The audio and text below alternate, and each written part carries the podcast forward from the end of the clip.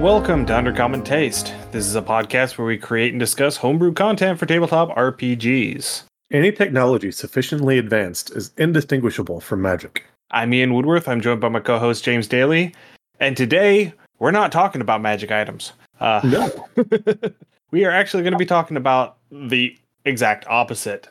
We're going to be talking about mundane items in a fantasy game because I think it's something that just gets glossed over. I don't think it's something that people really think about too terribly much. They do often get glossed over, which is unfortunate. Also, I've run a couple games, or I've not personally run games, but I've sat and played in games where the DM wanted to specifically run a low magic setting. And at that point, these mundane items become extremely important and extremely valuable. Right. And, you know, if you're playing something like an OSR game where you're playing more towards the D&D 1E, the AD&D 2E, you start getting a whole lot more mileage out of your mundane items. There's not as much magic bloat, if you will, because a magic item in AD&D, that's a big deal. It really, really is. Yeah. You know, so you'd have to do a lot with your non-magical stuff because most of the stuff you're going to come across is non-magical. Right. I mean, even in AD&D and even second edition, you're going through and you had your, your craftsmanship or your masterwork quality items before you even had your magical items. And so something just had to be extremely well made. And the fact that it was well made was almost magical in its own right, as far as the power scale of things sometimes went. Yeah, even up to third edition 3.5, you did have those masterwork quality items, which were items that had a bonus to attack and damage rolls, but were not magical in and of themselves. And if you wanted to make your own magical weapons or magical armor, you had to get masterwork armor or masterwork weapons to start with. You could not place an enchantment on something that was not at least of a certain quality. Correct. So yeah, masterwork items were definitely something that older editions had that 5e does not. And that is something that I think works to the detriment of 5e a little bit. It leans it more towards a particular type of playstyle where you end up having more prevalent magic. It's harder to do low magic in 5e because It of that. It really is. As I've said before, 5e really is the player is a superhero version Yes. of D&D, which is a lot of fun and is a lot easier to get into, but once you start getting kind of your more gritty players and are starting to look for more of a challenge, that is actually a good thing to do is start trying to wean them off of some of those magical items. Right. And giving them we'll get into that. We'll get into Yeah. that. so let's go ahead and start off with just a quick definition of what we mean by mundane items. And quite simply, these are items which are not magical. Okay. I mean, that is the baseline definition that we're talking about today. Just items that are not magical. You know, why you should have them in your game, the implications for your game for having a prevalence of mundane items, things of that nature. So I have a handful of ideas myself, and some of them might kind of brush on that limit. They might be a little bit of a cheat, but not terribly so. What are your first thoughts? Well, my first thought is by fleshing out mundane items in your setting, you are demonstrating that magic is a special thing and not a common thing. Yes, absolutely. You are imposing a natural limitation to magic within the setting. Because you know if you have a lot of mundane items in your setting that means that there are people who are making them. That means there are people who are using them. And that means that there are people who are using them instead of magic. Yes. and that's the big part is they're using it instead of magic. And so you're having to figure out why are they using a mundane item instead of magic? Is it a scarcity thing? Is it a practicality thing? Is there some other reason for it?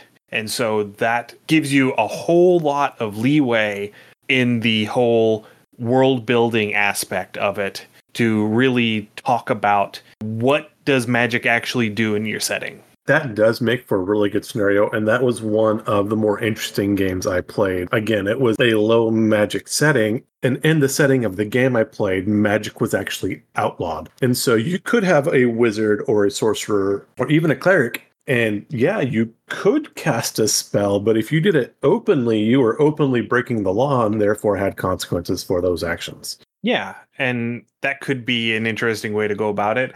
I think that it is equally interesting to go more along the lines of your character is a protagonist in this story that you're telling together because they are one of the select few that has access to magic. Okay. I've actually started recently reading the Mistborn series from Brandon Sanderson, and that kind of starts getting a little bit of flavor of that as well. As there are certain people who have access to magic, and be they nobility or just the rare exception. And this does build a lot of story building for your characters as well, and a lot of chance for role play. Like, where did their magic come from? How did they find it? Was it, you know, some sort of secret knowledge in a book that the wizard found, or does the sorcerer have a very specific bloodline? Was the cleric touched by God? And I mean, you could go through a whole thing with that of where this magic came from and where it spouts from, which can be very, very interesting. Right. Yeah. So we have these reasons. And so beyond the magical characters that are innately going to have some sort of magic ability, and again, your clerics, your paladins, your sorcerers, your warlocks, your wizards, occasionally your rangers, your bards. Your bards, yeah. Uh, Where artificers. Yeah. Basically everybody but rogue except for a few subclasses and fighter except for a few subclasses and, and monks. Well, barbarian has a couple subclasses that have magic to them too. Yeah. So those four classes fighter, monk, rogue and barbarian those are the only ones that aren't really tied to magic in some way shape or form. Though I think the artificer would probably excel in this non-medical oh, yes. item realm because again they will be tinkerers. Yeah. And they will be inventors. And so at this point you can get a very steampunk feel to your games which i absolutely adore as well. Yeah and the artificer lends itself well to that type of game because now you can substitute tech for any magical effect. Exactly. I mean it's just weird science at this point. Don't get me singing the song because i'll do it Weird science. Do do do do do do. Beady beady beady bee beady beady beady bee. Okay, we need to we need to stop this before we get you know copyright. we're still under fair use for good. But if we were going to set up this world personally, I would start breaking things down. I would say healing spells could only be performed by your paladins and clerics, which is pretty standard anyway. I would say druids too. I mean, eh, because that's okay, that's a natural magic. But I would actually personally say that their healing is less of a miraculous instant thing and more of an accelerated natural healing. So it's okay. not like, oh, I cast cure wounds and your your stab wound just closes up and you're able to get up and run around. It's more of a, okay, so you got stabbed in the guts. Well, I'm going to use my magic to make sure that you don't die, but it's still going to take you a couple, three days for this to fully heal up. I like that. But where I was going to go is I would actually break this down and use those wonderful skill sets that never get used. So I would hold your clerics and your druids and possibly your rangers, and I would give them advantage on your nature and your medicine checks. So they can do healing that way. I would say your druids might be able to use an alchemist kit, but your wizards absolutely would. So again, kind of skirting the rule here on the magical item, but a potion of some sort or a tincture or an elixir. It's not necessarily a magical item, but it is a potent medicine created from nature or some sort of pharmacopoeia that they created. Obviously, again, your artificers can make technology your rogues might wind up again using a technology in a weird way. I would probably wind up letting them use something like a grenade or using a potion for like a flame bomb or a Molotov cocktail. So I would start breaking up the way your brew kits to make distilled alcohol. So I have these things there where magic no longer is, but we know technology can suffice. I would start divvying these up amongst the classes. So certain classes either have advantage or exclusive access to proficiencies within those skills. I, I don't know that I would go quite that far because I think that skills supersede classes. Okay. I think that anyone who is willing to take the time to devote to a skill, to learn a skill, should be able to use it. I don't think that those skills should be limited to specific classes. Like, then at that point, I would give expertise or advantage with those because they are going to be more in line with those because of their, you know, again, using class as profession or lifestyle, whatever it may be. Right. And um, and I get, you know, I'm okay with giving certain classes the ability to take proficiency in a skill automatically without okay. having to devote additional effort to learning that skill. However, I don't think that any skill should be barricaded off to any particular class just because they chose that class. And that's no, where that and fair. that's where in 5e backgrounds come in so handy right. because exactly. that's how you can pick up skill proficiencies that are outside of the norm for your class. Yes. And so no, I, I think that, you know, tying these abilities to certain skills as opposed to certain spells really would work. Yes, absolutely. So using these skills, like I said, I absolutely would start making use of that alchemist kit that never get used, that brewer's kit that, you know, the dwarf will use on occasion because he's a dwarf and he wants to drink while you're out doing dwarfy stuff. And that's about the only use of this kit. Cook's tools, your cook's cooking tools. implements, yes. food, using food. Your armorer's tools for things like bark skin, you know, and hey, I, I can take the nature around me and I've learned to reinforce my own armor. Is a huge spell, is a great spell. And why can't you tinker with your own stuff and learn to reinforce your armor? Crafting skills really got left behind in fifth edition, which is unfortunate. Yeah, I think specifically because so few classes get tool proficiencies and so few backgrounds give you automatic tool proficiencies, it's more difficult to build a tool proficiency into a class, into a character. Yeah. Take, for example, my kobold monk that I ran in your game. Okay. He has proficiency with Tinker's tools. Yeah. Because his whole backstory is he is a sewer worker. I mean, he he works in the sewer under this city, and his job is to maintain the steam pipes. And so he is proficient with Tinker's tools because that allows him to make repairs, whatever those repairs happen to need to be. And so I was able to use my Tinker's tools in several instances, like to repair our bard's rapier after it got damaged following a gray ooze attack. Mm-hmm. A couple other things I can't remember all of them off the top of my head, but that was me and and I had proficiency with Tinker's tools specifically because I said, "Hey James, I want to have proficiency with Tinker's tools. Can I have that?" Yeah. And as and, a DM, there's absolutely no reason why you shouldn't be able to. And again, that kind of comes along the line of the rule of cool. And if your player has something to ask, I mean, proficiency with the tool set yeah, go ahead and grant it as long as the player doesn't try to abuse it, which would be really hard to abuse proficiency with tools, really. So, I mean, yeah, roll it. And Ian did a great job with that extra bonus. And, you know, that's another thing where as long as you can explain why, as long as you have a reason why, you're not just saying, "Oh, I want to be proficient in thieves' tools." Yeah, but you're a monk. Yeah. You're like, why? Why are you proficient with thieves' tools? What from your background is giving you this proficiency?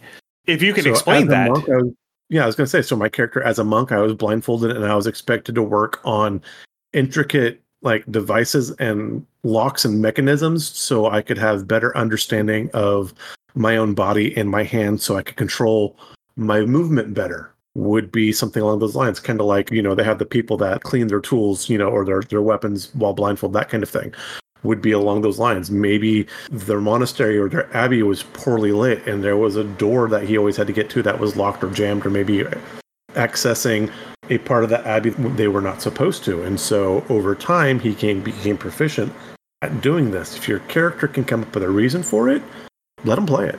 Or, you know, maybe they're just a reformed criminal Yeah. You know, they started off living this life of petty crime and something happened. They had a near death experience and they decided to forego all of their criminal past and go on this journey to self enlightenment, you know, self atonement.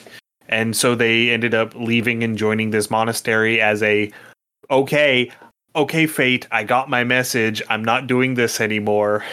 Maybe they were sent to the monastery as a punitive action, and Yeah. you know it's part of their punishment. And Something akin to like the Night's Watch in Song of Ice and Fire. You know, Right. you were a criminal. Instead of executing you, you take the black. You go up and stand on the wall. Yeah, I could see that. And actually, that would be a really good story for like a sect of monks that do like civic work, you know, and they have a vow like it's particularly noble thieves. Yeah. And they have to take a vow of poverty and they have to beg for their food and they have to offer aid whenever they see people who need it. And that is the entire sect of this monk, you know, abbey or whatever. And they're just trying to reform noble thieves because they're too rich that you can't exile them or outright punish them without causing some sort of familial backlash. And so, therefore, they go here. And now you've got a really, honestly, kind of a compelling story for a monk that probably multi classes with rogue or fighter. And the way of the locksmith. Yeah. Call the locksmith. Uh, No, that would be awesome. So, what kind of mundane items would you want to see used to not supplement, but to supplant or instead of magic items? What do you see? Something like maybe a magic rune or a scrying device? I mean, how are we going to get around these things since we are going to extremely limit, if not fully eliminate, magic from these scenarios or magical items? Well, I think you touched on a really good one early on with alchemical stuff. Alchemy, I mean, real world alchemy is a whole bunch of pseudoscience combined with some actual attempts at science. I mean, chemistry came from the practices of alchemy Correct. As did modern pharmaceuticals. But in a fantasy framework, alchemy does provide a mundane way to achieve certain magical equivalences. Okay. It's not an Um, equivalent exchange again. No. No. Certain magical equivalences. Yes. And with this, I think if you were going to take that and you were going to try to make things like potions or alchemical equivalents for spells, I would tie this to how skilled the person is. And I would bring back another second and third edition thing the chance of your concoction or your abilities to fail. So something like a spell fizzle. So maybe your potion was not made correctly or your concoction was not balanced correctly. And so therefore it on occasion doesn't work and therefore you have to roll against a table or a modifier to see if it works as well as you expect and maybe it works even better. Would be an interesting twist to that as well. Yeah, sometimes it works too well and you get caught in it too. Yeah. again we've talked about like artificers. I think that's fairly easy but what are we going to do for the plus one magic sword of awesomeness you know that everybody wants to run with? Are we just going to bring back masterwork weapons again I think that is the simplest answer. okay But not only that, using mundane items in lieu of magic to achieve similar tasks allows you to really exercise the creativity of your players. oh absolutely absolutely I mean, you don't have access to the mold earth cantrip, but by God, you've got a pickaxe. Yep. And you've got several flagons of water. And now we're building traps. And that is one thing second edition had. I mean, you had books and books of these huge, elaborate Rube Goldberg traps that were largely not magical and they were just kind of Third edition as well. Yeah. yeah there was uh I can't remember the third party publisher, but there was a book that a friend of ours has that he let me borrow it and it's Traps and Treachery. And it's and it's literally just a book full of traps from very simple up to very complex. And I think there were like 25 traps in it and it was glorious. I mean, Nice. there's still there's still some traps in that book that I still use, like uh, one that was called After You, where there is a pressure plate, but whenever you step on the pressure plate, it's on a delay, and then the pit that drops is like ten feet behind you. Oh, okay. So it's for, you know, if you have somebody who you are insisting that they go first because maybe it's an enemy that you captured and you're trying to get them to lead you through the safe way through this layer, you know, and they just step on the pressure plate and whenever they step off of it, the trap falls, you know, 10, 15 feet behind them. And so the back ranks of your party all drop into this pit. Ooh, I like it. Yeah, that is a fun one. Something like that. Another one that I another one that I use fairly often is, you know, this one's a magical one, not a mechanical one, but it's called One Last Coin, where, you know, you're in the room, you're looting it, you're picking up all the money, and you just notice a coin that happens to be sitting over in the corner by itself. You're like, oh, somebody missed it. So you go and you pick it up. Well, on the underside of that coin was a rune, and that rune was a stopper on the trap underneath. and so whenever you pick up that coin, you unseal the vessel that was hidden in the floor, and an Efreet comes out. And he is very unhappy that you're there. I like it. Going back to non magical replacements for magical things, I think a really fun, interesting, and again, anybody could use this. I could see a ranger or a druid using this one, possibly a thief, but instead of sending, homing pigeons. You, you carry, you know, this flock of pigeons, you tie a note, and yeah, you send these pigeons off, and that is how you're communicating instead of, you know, via telepathy. I think that would be a really fun and clever way to get around some of that as well. and then you would have you know that chance of failure where ba- basically the DM rolls a d20 and on a 1 something happens to that pigeon between point A and point B and that message never arrives. You summon a cat.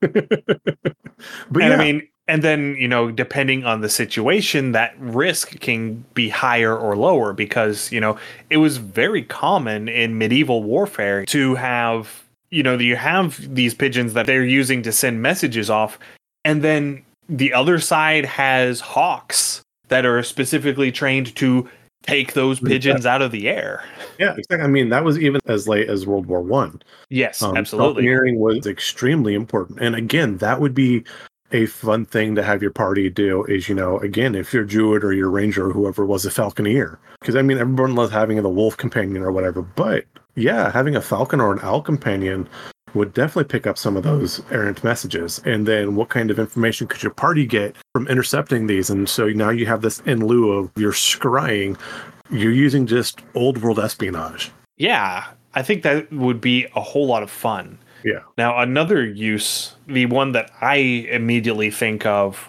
for why you have a class of artisans in your world that are making mundane items, that are making items without using magic to make them, would be perhaps you don't want to use magic to make an item that you intend to enchant because if you use magic to create the item, there's always that little bit of residue, Okay. and that little bit of residue can interfere with whatever enchantment you're putting on it. And so that gives you a demand for high quality mundane items. Yes. I could also see this as where your party, if they're looting, you know, defeated foes, maybe they can collect these otherwise magical items, even if they have been enchanted in some form, because they can be otherwise, you know, disenchanted. And maybe some of that energy can be otherwise extracted from them. And perhaps maybe the materials or this magical energy is at an extremely high premium and it is very rare. And so you want to find whatever little bit you can to kind of hoard and salvage to repurpose. Yeah, I, I like that. Obviously, it gives very strong World of Warcraft vibes. A bit. But yeah, because it also allows you to implement a law of conservation of energy. You know, energy can't be created or destroyed, it just changes form. Well, this item is magical. It might just be that the magic in this item is not in the same vein as what you're looking for. Okay. I mean, you could be saying, you know, we've managed to scrounge up a whole bunch of these plus one daggers, but I don't need a plus one dagger.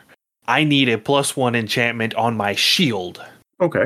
And so Well- you are able to use these plus one daggers, draw the energy off of them, and transfer it into the shield in order to create that enchantment. You could do that, or the other thing I was thinking, because I was thinking more along the lines of Valyrian Steel, because you had summoned, you know, Song of Ice and Fire. Yeah. Either that the methodology for making it is lost, or perhaps because it was the easiest way to do it, people were using this magic to produce the initial item.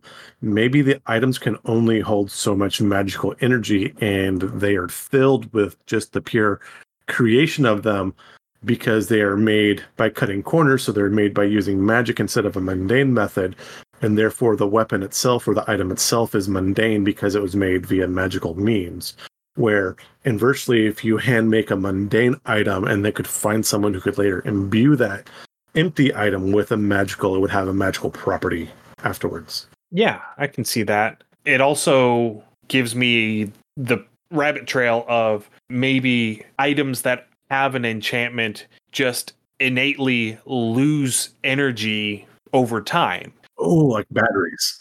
Yeah, not to the extent of like, you know, charges.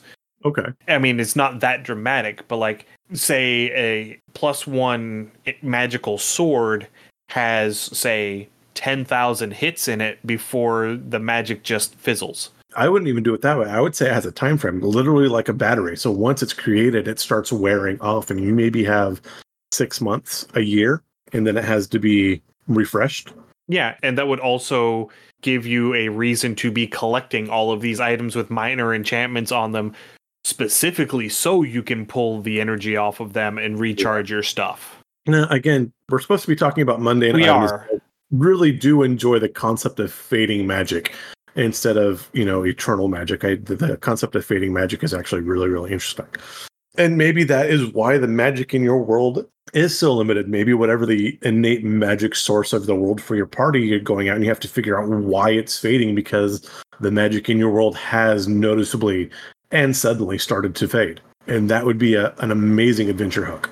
Right. And we also have at this point the ability to tie in certain materials which are present already in the D&D mythos that are very powerful items that are not magical. Specifically, adamant, adamantine, adamantine, however you want to say it. It is a very strong material. It is sometimes referred to as meteor steel. Yes. Um, by itself, armor made from adamant makes the wearer immune to critical hits. That is such a lovely armor to have. I love that. yeah. The weapons made from it deal extra damage to like constructs and structures and stuff. Yeah. It basically gives you the siege property. Neither one of those are magical effects. Those are no. innate properties of the material. Yeah. Going on to Mithril. Mithril in older editions basically made your armor, whatever you were making out of it, one armor weight category less. So yeah. full plate mithril armor was medium armor. It wasn't heavy armor. Yeah, basically, mithril is modern world titanium. Yes, and it just gives you lighter armor. In 5e, it just removes the uh, penalties, the disadvantage that you get from weight yes. from from a lot of armors. So like it removes your disadvantage to stealth. It removes disadvantage on swimming, I think, or certain athletics sort of stuff. Um, I don't know if that's actually in the rules or just something that gets used sometimes. I know it does remove the penalties from stealth. I don't know about the athletics checks, but it would make sense. Yeah.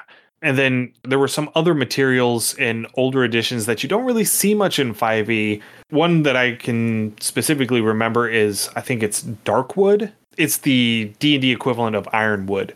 Yeah. Where it, it is a wood that is very dense, very hard, and it allowed basically it was so that druids could have steel equivalent shields and armor without wearing metal. Right. Because in older editions, particularly third edition, druids could not use any kind of metal in their arms or armor. Absolutely, yeah.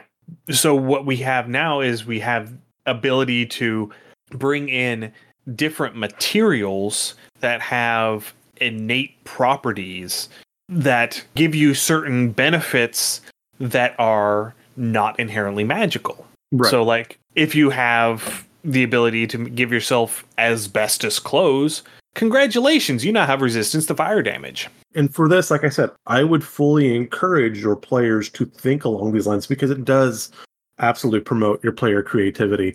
And so let them see how they can go. I mean, if they could somehow create a battery and a current and then get something that is magnetic or, you know, produce their own light source in some way beyond a lantern. I mean, there's a lot of things just early tech for real world. If they can figure out a way to carry this and affect it in their game, go with it because that's kind of what you're looking for is you're wanting to see how the players can stretch the limits of their world without the use of magic. Yeah. So maybe this one character has a bunch of studs of hematite attached to the front of their shield. Now the front of their wooden shield is magnetic. And so now whenever they block an attack, if the attacker has a metallic weapon, has a steel weapon, there is a chance that you can disarm them because it oh. gets stuck to the front of your shield. That would be so clever. I would you love know? that. Yeah. Well, just little things like that. Because, you know, that would be something that you could do with an enchantment. Yes. But it's so much cooler whenever you use the natural materials to try and accomplish it. I think poisons in this game would be a lot more prevalent as well because it's yes. going to be an easier way to put out damage. And again, I would make your characters roll those nature checks, roll those, you know, dexterity. I mean, how well are you at extracting things and putting this on your blade without cutting yourself or having it soak in through your own skin? But otherwise, yeah, run with these things. Can you grab that snake quick enough and milk it for venom? I mean, yeah, there would be a lot of different ways to do this, but definitely run with it. And it also encourages what we have talked about in the past. It encourages harvesting materials. Yes. It encourages seeking out certain creatures because their components would have an additional benefit. I mean, it would be like you know you're actually seeking out this colony of ankhegs because you need the acid. Yeah, acid weapons would be amazing too. I mean, just acid flasks in general. Yeah, um, a, b- bunch of little ceramic crocks full of acid. Yeah, and it also adds additional peril to encountering creatures that are not from the material plane. Yes. Added peril to dealing with demons and devils dealing with celestials, dealing with fae. Oh, absolutely. Um, dealing with the undead. Well, I think dealing with the fae is less so because the fae tend to have that natural abhorration of iron anyway. Uh, they do come in with their own magical weapons, but they have that immunity to magic innately as well. So I think of the outsiders, the Fae might be the easiest to deal with in a non-magical world because, again, that magic that people would normally use as a crutch is not there, and the Fae would not have as much protection against it. But if we're going to go back to the mythology, the folklore aspect of the Fae, the Fae have a magic of their own. So the Fae may be the source of magic in this Ooh. otherwise mundane world. And yes. that's why they're dangerous because they're magical. And I could totally see the Fae, again, going back to a fading magic that is absolutely something the Fae would instill because uh, they're not going to leave something like that laying around permanently, and they would get people used to using that magic, and then slowly, per their bargain that nobody really looked at the fine print, slowly withdraw. So now they are in more of a, you know, it's kind of like they're starting jonesing for that magic, so now they're going to make a deal in order to get it back. And it could be a thing of the magic that is used in these enchantments is literally ripped out of the Fae. You know, oh. because there is that conflict going between the Fey realms and the mundane realms. And so the Fey are using their magic, they are using it to establish their hold on their territory. But the practitioners on the mundane side have found a way to basically harvest magic from the Fey. And that could even oh. be where the root of this conflict is from, because somebody figured out that they could do this. How they figured it out is unimportant, but they captured a Fae and they basically milked all of the magic out of them to make these enchanted things. Oh yeah, that would make some angry, angry Fae. I love it. I love oh, it. Oh yeah. And that, that would reminds me a bit of the beginning to Neverwinter Nights is I believe you had the Waterdhavian creatures, and one of them was a nymph, and they were planning to use this nymph for part of a cure to a plague, and she was less than thrilled about it. But yeah, that- Understandably. yeah.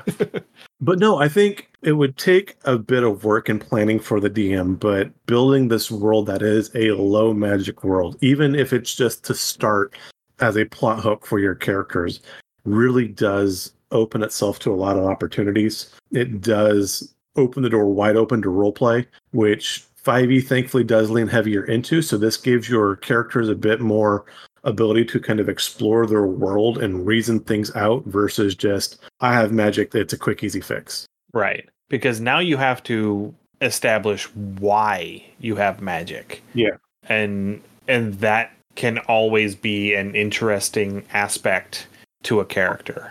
And again, this is one of those things, and I am a huge proponent of using games in education. And again, this, leads itself into if, like, if you're homeschooling or you're a teacher, some form of creative writing prompt. You can go and like, here's your character, come up with a story, come up with reasons. Let's do some critical thinking. What do you have? What kind of things can you express? What kind of things can you make that you wouldn't have otherwise? And even as adults out of school, those are some good muscles to flex. Yeah. All right. I think I've exhausted what I had to bring to the table today. Yeah, I think we covered some really good ideas. I would love to hear from our listeners to kind of think what kind of things you would come up with in a non magical setting or how you could get around things. Because there are so many things, and I don't know what I don't know. And so someone's going to come up with, like, hey, you can do this. And it's going to completely take me from left field, and I'm going to love it because, like, oh, I never thought of that. And that's going to, like, set my brain working in all kinds of different directions. So I, I would love to hear what you guys come up with. Yeah. So we had see here, we recorded our last episode before we went to RobCon. We have since run our games at RobCon, and I think that at least in my sessions, it was a smashing success. Yes. My first session, unfortunately, it was too early, so nobody signed up. Uh, Yeah, it was it was that as a- literally in the first time slot of the con. Yeah, it was like they expected players there as doors opened at 9 a.m. and it just wasn't happening. It just didn't happen. but the game ran in the time we wanted to. We're looking somewhere between two to three hours for this session. We had some sessions where the players were in the seats and they were invested in the story and they were going and following the storyline perfectly and it ran well. We had a session where we had a band of chaos and the story still functioned well even through intentional chaos, which I Yes. think was a great stress test for it. Yeah. So now going forward, given my second session in Vertigree, we now have uh, established canon of the cult of Balthazar, Ooh, which is the pro union effort, nice. and also the cult of Dave. Dave. Yeah, Dave the Bugbear. Because during the skill challenge where they're trying to uh, do the thing, I'm not going to spoil it because somebody might want to run it later. But during the skill challenge, they had an event come up where some bandits tried to commandeer their vehicle, and Dave decided that. Well, I have expertise in intimidation, so I'm going to intimidate my way out of this and rolled a natural 20. And so the cult of Dave was born as Dave just intimidated them out of town. And That's awesome. yeah, and so the cult of Dave is Saint Dave is going to be the patron saint of caravan guards. Uh, Okay. I love it. I absolutely love it. uh, just to pay homage to my amazing players on Sunday afternoon. Yeah, and for those that came out and played with us, thank you guys so very much. It was great seeing you all. I actually even enjoyed the Chaos Band. Like I said, it was a wonderful stress test, and you honestly need parties like that. And they had fun, and there was a ton of laughter, and that's really what the game is about. It's always about having fun, and so um, I, I have never seen a fighter who absolutely refused to fight anything before. It was kind of fun. And in that particular game, they all decided that they had to have G names. yes. So I had a cleric named Garden Hose. who they would intentionally run into melee and then try to cast guiding bolt at something. yeah. Uh, they would try to point blank guiding bolt things, and that was that was interesting. Yes. Um, honestly, it was a fun game. All sessions that people played, they seemed to really enjoy. And so I think we're about ready to release this, right, Ian? Yeah, we're getting close. I am starting on layout for it. By the time we are able to get our game with of Mice and Men and Monsters finally rescheduled and out, by the time that releases, it should be up on the store. Excellent. Yeah, it's going to be super exciting. Yeah, I'm I'm real excited about that. Coming up next episode, we are going to be having another interview, and we're finally going to have another live stream interview after however long it's been since our last live stream interview. Um, the crew from Tabletop Journeys is coming back. Excellent. They are going to be talking about their new Kickstarter project, which I'm going to edit this part out because I forgot to actually look it up what their uh, upcoming Kickstarter is. Hey, everybody. Ian here. You didn't really think that you were going to get through a whole episode without me recording a correction, did you? So, first off, the interview with Tabletop Journeys is going to be on Saturday, September 30th, still at 9 p.m. The project that we're going to be discussing is Tabletop Journeys' new Kickstarter project, The Traveler's Guide to Factions, which I'm not sure all of the details on yet, but it seems to be a tie in to the upcoming Planescape book. So I'm real excited to find out more about it. I'm really excited to present it to you. They are great guys who make great content, and I look forward to seeing all of you on Saturday. I can't wait to do that. Twitch.tv slash undercommon taste. Huzzah. And if you can't catch that, then it'll be the episode that releases on the following Wednesday.